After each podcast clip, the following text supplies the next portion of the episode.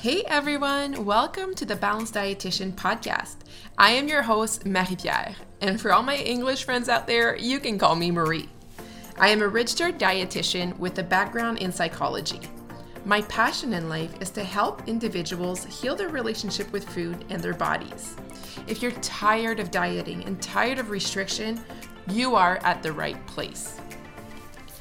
I'm hoping that this podcast will help and support you as you heal your own relationship with food and your body, and give you the tools, the resources, and the knowledge that you need to finally ditch the diets. Every week, you will be hearing from guest experts and myself on all things food, body, and mind. I am so happy that you're here, and I cannot wait to support you on your journey. Let's get started.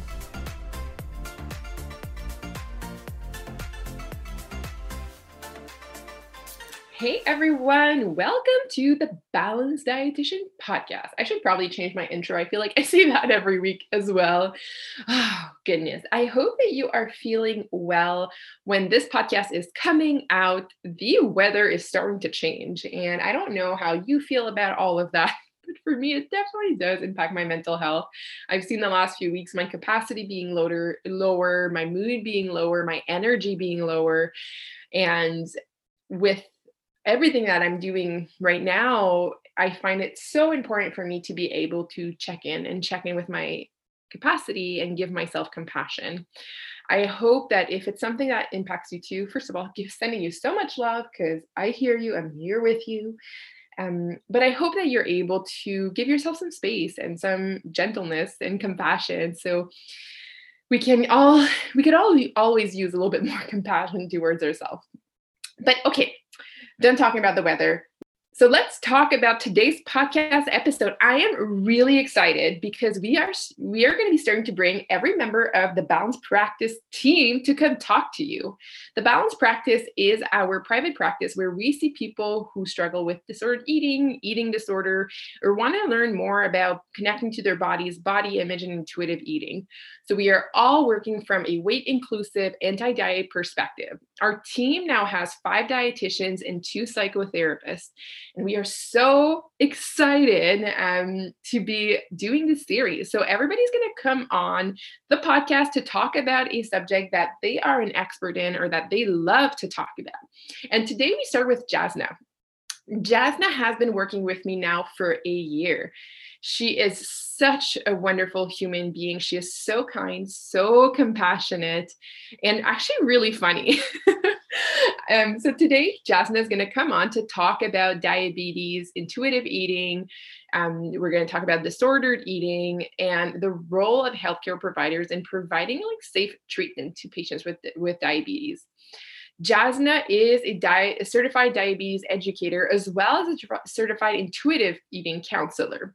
So she combines both of her expertise to really support people in a client focused approach that does not demonize food or bodies. So, this episode is amazing. If you um, have diabetes or someone in your family has diabetes, this is a great listen. We will demystify a few myths for you and we will talk a little bit more about how intuitive eating can really be supportive. Jasna, again, is such a wonderful human being, and I'm so pumped to have her a part of my team, and I can't wait for you to listen to her genius. I hope you enjoyed this episode.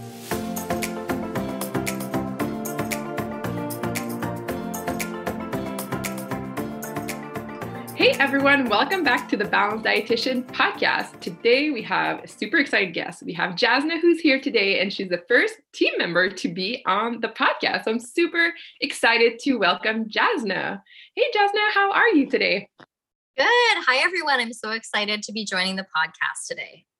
Yes, this is so exciting. And we have quite the conversation lined up for you guys. Today, we're going to talk about diabetes, eating disorder, disordered eating. But before we get into all that good stuff, we all love a good story. So, would you mind telling us a little bit more about you, who you are, and how you decided to become a dietitian and then specialize in diabetes and eating disorder? Oh, Marie-Pierre, that's such a good question. So I decided to become a dietitian because I had a lot of really significant food allergies as a child. I have anaphylaxis to nuts and peanuts, and I always felt very excluded around food occasions. Um, and I, I, felt that there was a much better way for people to learn how to be um, having a relationship with food that felt good and that felt inclusive. And so I wanted people to learn to be able to have a relationship with food that felt good good in that way. And that's why I became a dietitian. Um, and the way that I got into diabetes and eating disorder work and health at every size work is um, one of my early uh, work in the field when I first started as a dietitian was that I worked in an eating disorder clinic, um, but I didn't have enough hours and, you know, girls got to pay the rent. So I started doing maternity leave in a diabetes clinic as well. And I really loved working in both, but I started feeling very uncomfortable comfortable with giving advice to people in the diabetes clinic um, that was sometimes restrictive and sometimes actually told them to ignore their hunger cues in order to manage their blood sugar. And it just didn't sit well with me because this was completely the opposite of the advice we gave in the eating disorder clinic. And so I spent the next few years thinking about it. And then fast forward several years um, into the future, when I became pregnant with my first son, um, I actually got to have my first time experience with some weight bias in a healthcare setting. So I've had the privilege of living in a smaller body. Um, but when I became pregnant and in my postpartum period was the first time I had a lot of comments from friends and family and even healthcare providers around my weight and my shape and my body. And I remember having an appointment once fairly soon after my son was born, where the healthcare provider commented so much about uh, my body size that we actually didn't get to talk about how I was feeling. And I vowed in that moment that I was never, ever, ever going to put anyone on a diet again and never give anyone advice again um, in order to purposefully change their weight and their shape at the expense of taking care of their bodies. So that's why I decided to become an intuitive eating counselor.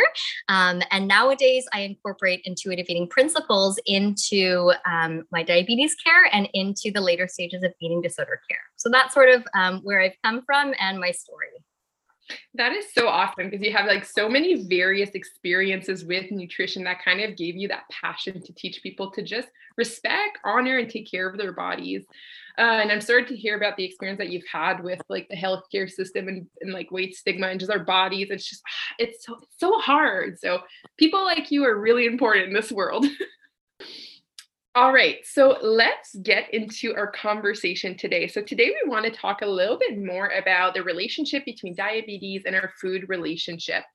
Before we get into it, could we just define a little bit like what is diabetes? Like, what does it mean? How can someone get diabetes? Is like the sugar the worst enemy of diabetes? Like, can, can we kind of like unpack a few myths around diabetes before we get started? Great question. So, so diabetes has been a little more prevalent in the media and we do hear a lot about diabetes and there's a lot of myths that, that float around about it. So it's a good question to ask. So diabetes is actually a disease where the body has trouble either producing or responding to the hormone called insulin. Um, and that's a hormone that's made in the pancreas by cells called beta cells.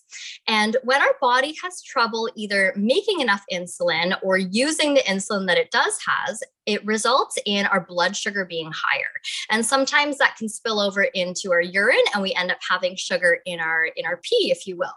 So that leads to some of the common signs of diabetes. So um, often people decide to go to the doctor and get checked out to see if they have diabetes because they're feeling really really really thirsty um, and that's because our bodies are actually very good at trying to get back into balance so when we have too much sugar in our blood um, our body tries to make us drink more by making us thirsty to try to water it down a little bit to try to sort of balance it out.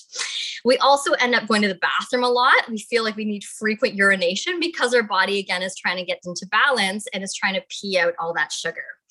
Sometimes people feel extremely hungry, even if they're eating more than they used to or eating the same as they used to. They're just feeling extremely hungry.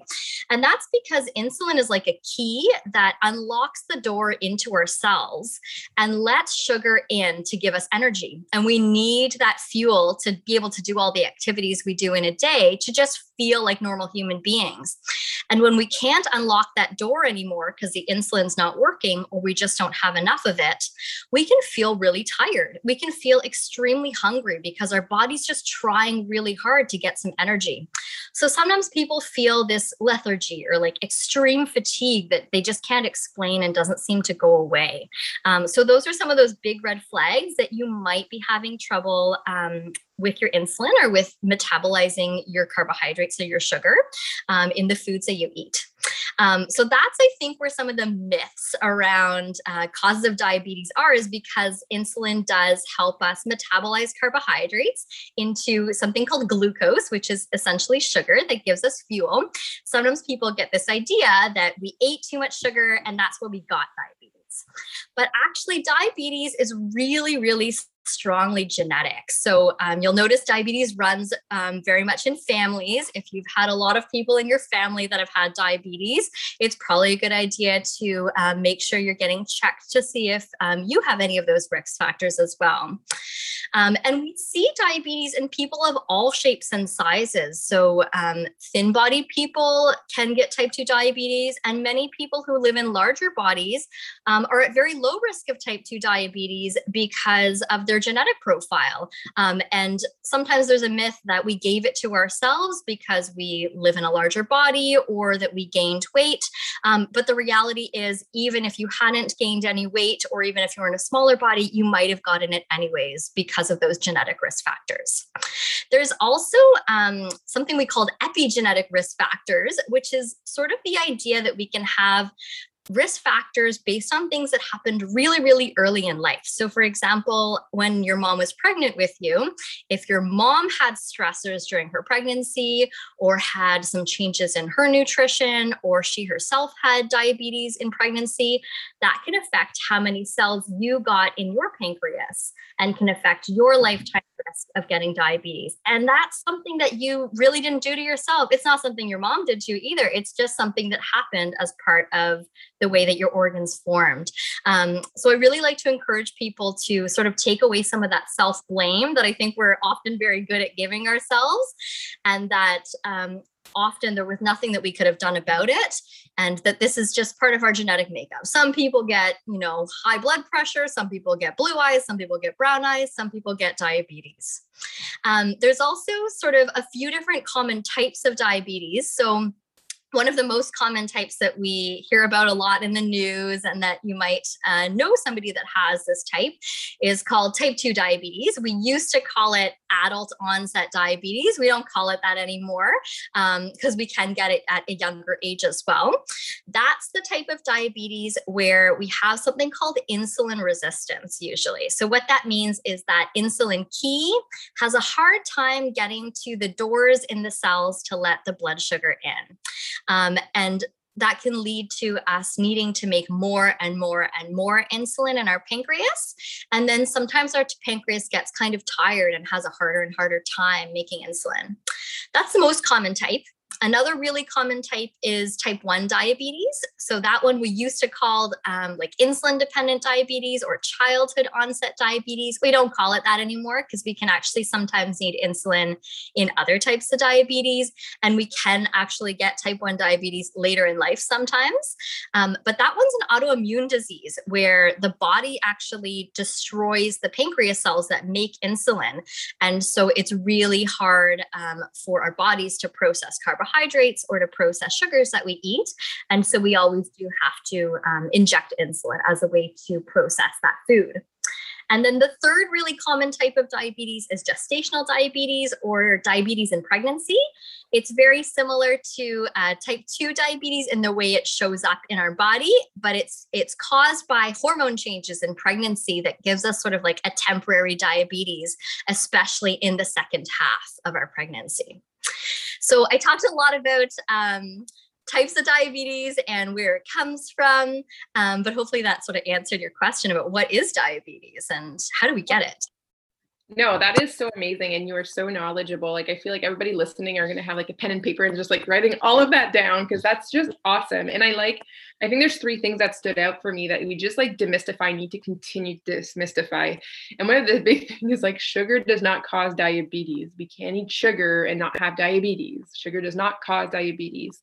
Um, and weight as well. I think, um, I feel like between like diet culture and diabetes, like there's something with like the whole like health is a movement of like we need to be healthy and being healthy makes us feel like we're in a higher value that someone developing diabetes can feel like a personal failure and can feel really really heavy because we think it's our fault for some reason we think it's our body's fault and then we start shaming and bashing our body because we believe that should have done better. So love the fact that we're able to demystify that that diabetes is not reserved for larger bodies. People of all sizes can have it. And actually genetics is a much bigger uh, predictor of developing diabetes than anything else. So i think this is really really amazing just to unpack it and just seeing again that like that intersection between diet culture and health it's always there and it kind of pushes us to demonize foods um, and demonize our own body and feel like our body's not good enough when truly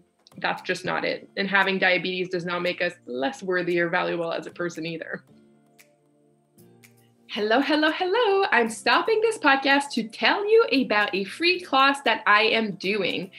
So, my friend, if you have food guilt, if you feel guilty about eating foods, or maybe you simply don't know what to eat anymore because you've done so many diets that you have all these food rules and everything feels kind of scary, maybe you feel disconnected to your body and can't connect to your hunger, to your satiety, or you just maybe don't trust yourself. This class is for you. So, in this class, we are going to talk about how in the world we can eat without guilt without losing control around food and still feeling good in our body. We're going to talk about the three biggest mistakes that people make with their relationship to food. And we're going to go through my step by step approach on how to do this. Like, how do we go from where we are to having full, full food freedom and just body confidence? So if you're interested in joining, you can go to the link in the show note, or you can go to www.thebalancedpractice.com forward slash sign up to come to the next free class. I cannot wait to connect with you there. All right, back to the episode. Definitely. Awesome. Yeah, yeah. So I'd love to talk a little bit about those recommendations that we tend to give people with diabetes. Um, as you say in your first job, that you were kind of in there and be like, oh, wait, this kind of feels restrictive and not too cool. Um, because I'd love to talk about this idea between having diabetes and then leading that into disordered eating or feeling anxious and nervous about food and having food guilt and how all of that plays together. Yeah, and I think that um, inadvertently we often do that in our healthcare with um, sort of our weight centric care, which is really predominant in North American culture, where weight seems to somehow be at the the core of everything. And I don't know why we came to this, um, but this is where we are right now, and we need to make some changes in healthcare. We so, are working towards that. yes. Um, often I would see people in um, in diabetes clinic where, just like many uh, chronic health conditions, people are really keen on making some changes to sort of try to help improve their their health and their long term prognosis of the disease. And so they want to listen to what their healthcare provider is saying. Um, and unfortunately, the way a lot of interactions go in diabetes care is there's a strong recommendation for people to lose weight as a way to improve improve their insulin resistance, um, or if they live in a smaller body, to never gain weight so that they don't get worsening insulin resistance. And unfortunately, that can sometimes lead to disordered eating, where we're restricting our food intake to try to lose weight and to try to keep our blood sugars as low as possible for as long as possible, which can mean that we're ignoring our hunger cues and our fullness cues. Um, and then we get into sometimes a cycle of under eating or especially kind of limiting certain um, food groups or macronutrients, especially carbs, can be a big one nowadays, um, where people just aren't eating enough to sustain themselves, um, or sometimes eating so little they're having sometimes low blood sugar, and then um, ending up having um, sort of carbohydrate cravings and sweet cravings, especially when we have either low blood sugar or high blood sugar. A lot of people don't know that untreated high blood sugar can also lead to carbohydrate cravings um, and sweet cravings, which is sort of like this um, climbing up a mountain effect where we're working against ourselves a little bit. And so people can get into a cycle of sort of restrictive eating or under eating or trying to force our bodies to be smaller than they're meant to be or than they are right now, um, which can then lead to overeating later or eating in a way that doesn't feel good in our bodies and can lead to more guilt and more shame. So it can be a, quite a bad cycle. Um, there's also an interesting sort of phenomenon where um, the way that medications and insulin and insulin resistant works can also affect sort of carbohydrate and sugar cravings and weight as well. So, especially some of the older types of medications that were used for type 2 diabetes and are still around today sometimes, um, and certain types of insulin formulations can sometimes cause uh, sugar cravings and carbohydrate cravings as well, um, this, the same way that insulin resistance can, um, and can also affect our overall appetite and our weight changes too. So sometimes people feel like they're trying so hard to, you know, resist, resist, resist all this food, and their bodies are actually working against them. Um, and it's really not our fault if you're having such an intense craving for carbohydrates and sugar because of medications that you're on or because you have untreated really high blood sugar. Um, no amount of willpower in the world is going to be able to muscle through that. Um, and so instead, I like to recommend that um, people do sort of more work that's a little bit um, more on the intuitive eating sort of side of things, where we start to get back in touch with our hunger and fullness cues and kind of come at it from like an investigative journalist or um, non judgmental, like open minded curiosity point of view about how does the food that we eat actually make us feel? How does that um, last in our bodies? What happens with our blood sugar when that happens? um, as opposed to some of the more restrictive um, traditional diabetes recommendations. Oh, yeah, totally. And I feel like when it has something to do with our health, like it, if our health is at play, uh, a lot of us will start feeling like unsafe, like, oh no, like I want to be healthy. Like our drive as human to want to survive, like we don't want to be in that zone where we feel unsafe, which means that when we get those recommendations from health professionals, like you say, we're like so eager. We're like, okay, I'm going to do all the things that you tell me because there's this like fear around health.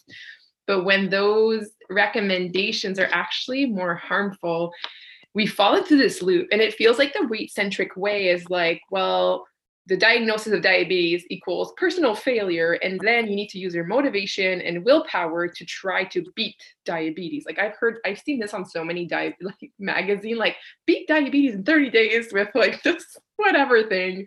So it's almost like it's all on you and on the individual to do all of it. But it's again like you said it's kind of like we're, we're working against our biology because we're using all these external things of like i need to restrict and do all these things. And then the food guilt and the anxieties there too which just makes it really heavy um, and makes it really, really hard. And we then fall, like you say, in those like cycles of restriction and then maybe overeating because your body's like, feed me. I, I need food now. Thank you. So definitely, yeah, not easy into that cycle of disorder needs. So we can see how those recommendations can be harmful um, for people who have diabetes. So could we talk a little bit about the alternative? So if like restricting carbs and restricting your sugar and trying to use all your motivation and willpower is not the way to manage diabetes, what can we do? You talked a little bit about that intuitive eating piece and like connecting to our hunger and fullness, but how does that play out and how does that work with diabetes if you have to manage quote unquote your carbs and everything, your blood sugars? Mm, it's such a good question, and it's not an easy one. Nope. I always suggest uh, the very first step, as with kind of any kind of chronic condition or any healing relationship with food and body, is always to start by some self care pieces. So I always say that um, a really good basis is to nourish ourselves. So eating enough earlier in the day and frequently enough in the day. Um, if you ask yourself, you know, if I was looking after a young child, maybe my niece or a nephew or a friend's child or my own child, how would I feed them? And that can be a really good place to start. You know, we probably need to have, um, you know, actual meals in the day. We probably need some snacks in between those meals, especially if they're longer periods of time between them.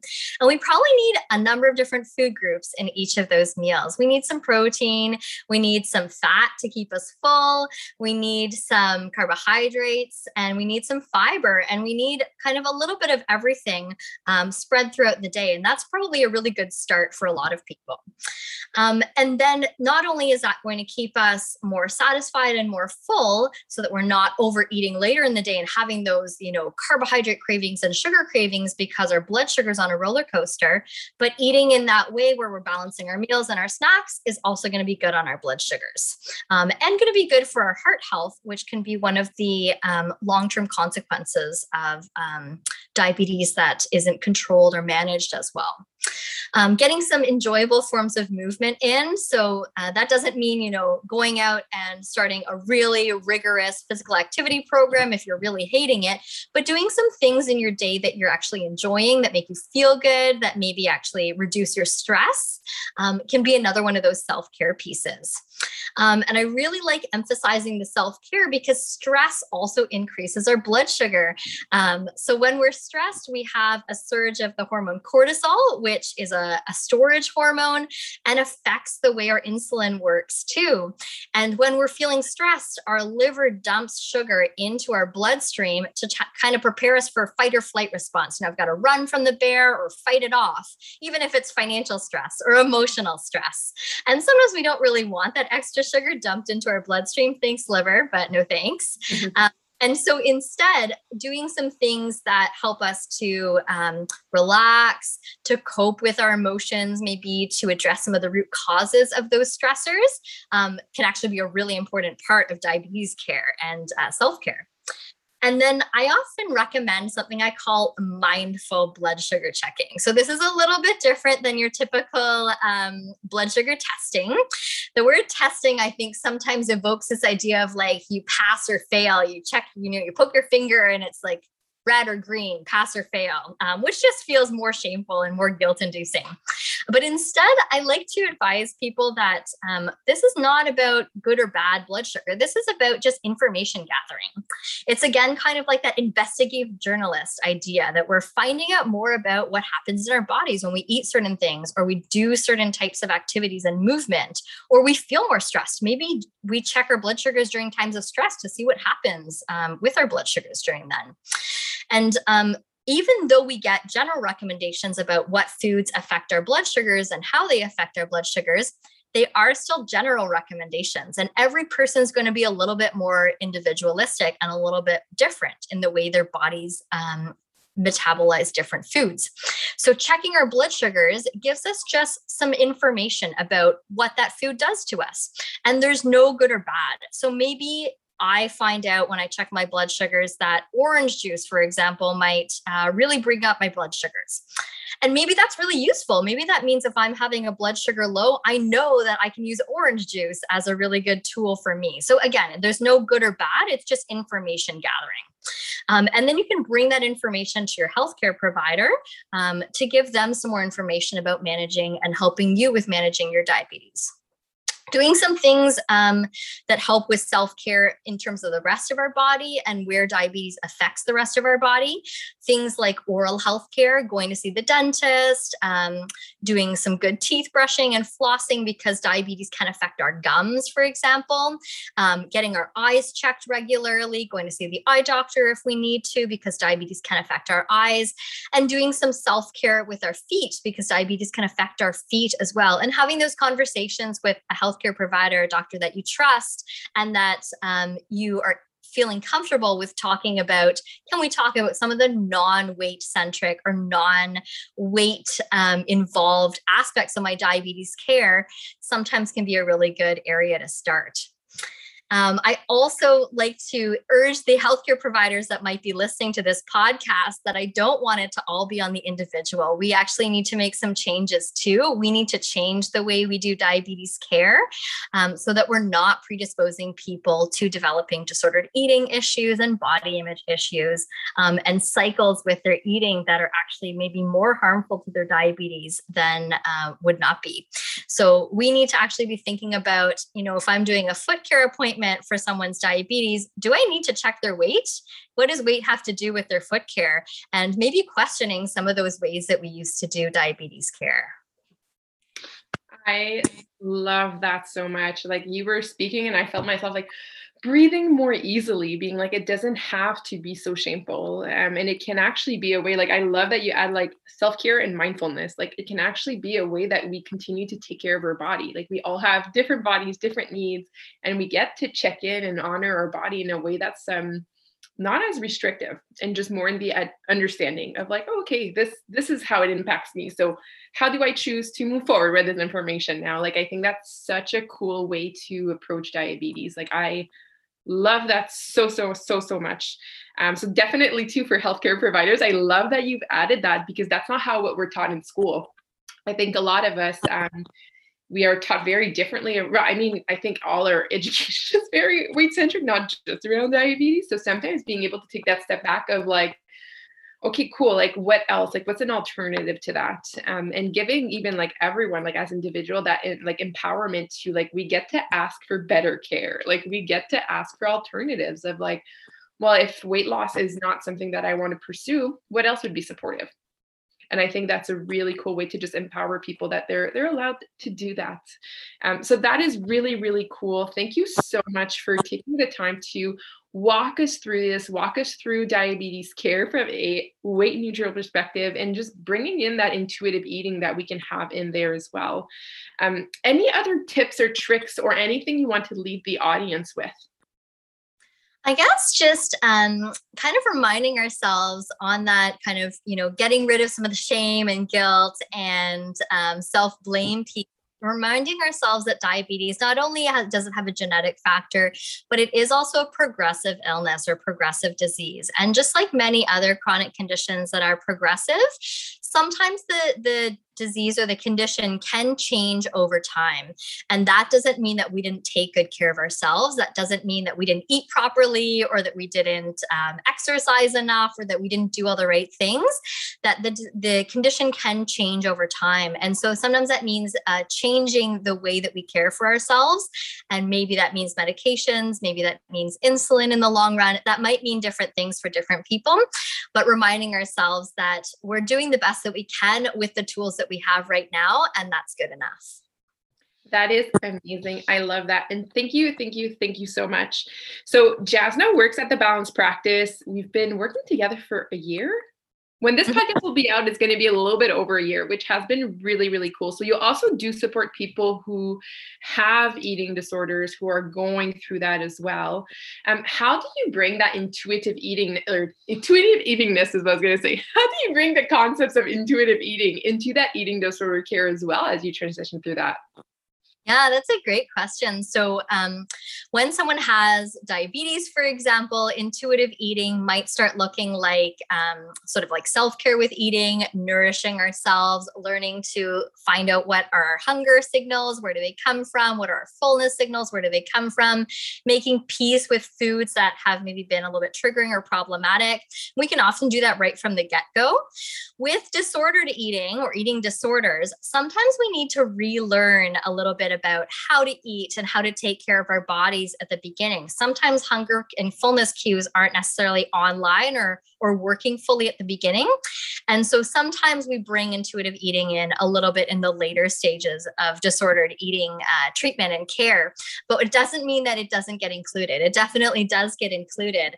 And so um, I love intuitive eating because it's um, it's a set of sort of 10 principles that are really about, I call it kind of like self care eating or eating and having a relationship with your body in a way that is natural for us, a way that, you know, babies are born with and that we can definitely relearn how to eat. Um, so it means coming at eating from a, a non weight centric uh, point of view, a non dieting kind of point of view, and eating in a way that's in accordance with our own hunger, fullness, satiety, eating foods that we like. No foods are off limit, even if you have diabetes, um, and being able to relearn how to kind of take care of our body with food. I love that so much. So, thank you again for taking the time today to connect with us here. So, where can people find you? So you can definitely find me online at thebalancedpractice.com. Um, you can book into my schedule there. You can email me directly at my email address, which is jasna, J A S N A, at thebalancedpractice.com. Um, and I also run a private practice called Peace of Mind Nutrition, which focuses on uh, the perinatal period, especially, um, and some gestational diabetes care for those that are looking to work on that too. That is awesome. And all of that will be linked in the show notes. So if you guys are interested in working with Jasna, you are more than welcome to book with her. She is so wonderful. And I feel so, so grateful to have you as part of the Balanced Practice team. All right, let's end up with our fun questions. Are you ready? Mm-hmm. okay, the first question What is your favorite food? That's a really good question. Um, I have such a hard time answering that question because I actually love a lot of foods. I would say if I if I was on, you know trapped on a desert island and I had to pick one thing to eat for the rest of my life and it was my favorite food, I'd probably go with like a coconut curry, like a Thai curry or a Malaysian curry, like some kind of really good spicy coconutty curry. Ooh, I love that so much. If you could have a superpower, what would it be? That's a good one. I, I would love to clone myself, actually. I'd love to have multiple Jasnas to help myself out and uh, be able to have one person do baby shift and another person do uh, all sorts of other things. I think that would be a great superpower. That's the first time I hear that one. I find like that's such an like an adult superpower. Like I have so many responsibilities. I need more of myself. I love that so much. Um, what is your favorite way to self care? Hmm, that's a good question as well. So, um, I actually I I love spending time with my family outdoors. Um, we love doing things on the water, whether it's you know kayaking or even just um, you know running around beside a lake or in a forest. Doing anything that's kind of outdoors in nature and getting away from it all is really really really rejuvenating for me. Oh, I love that. And then the last question for you What does balance mean to you? That's also a great question. So we do work at the balanced practice, and I think um, all of us staff strive towards um, meeting that kind of work-life balance, life balance, um, you know, holistic kind of balance. And for me, um, balance actually means sometimes saying no. That's a lesson that was really, really, really, and I'm still working on it. Really hard for me to learn, but sometimes, just as I said with the cloning idea, sometimes we actually got to say no. And um, I think sometimes balance for me means, you know, choosing to say yes to some things and actually having to say no to some other things as part of enjoying what I am saying yes to. I love that so much. Thank you again for coming on the show, sharing your expertise. Anybody who wants to work with you or just connect with you, um, you can do so. Everything will be left in the show notes. But thank you so much for your time. Thanks, Marie Pierre.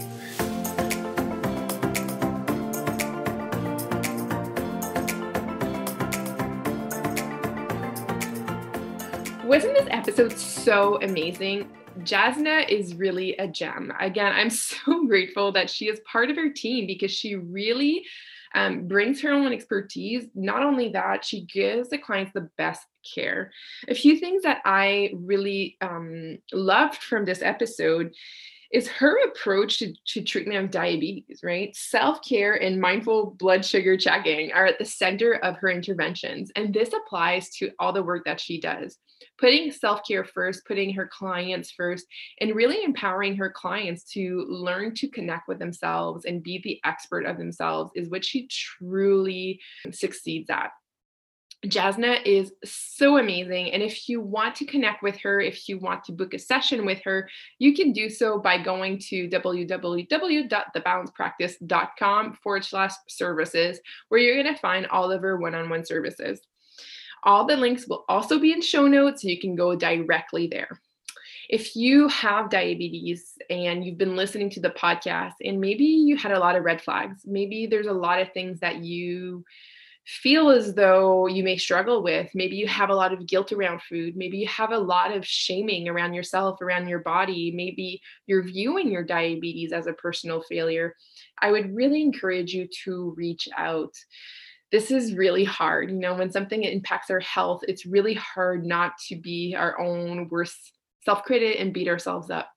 But it's also not supportive. So, finding ways that we can support you through it so you can become your own expert, but you can also do it from a way that you are compassionate and using self care is really, really important. So, on that note, my friend, I hope that you enjoyed this episode. I hope you got a ton from it. And I will catch you next week in the next episode.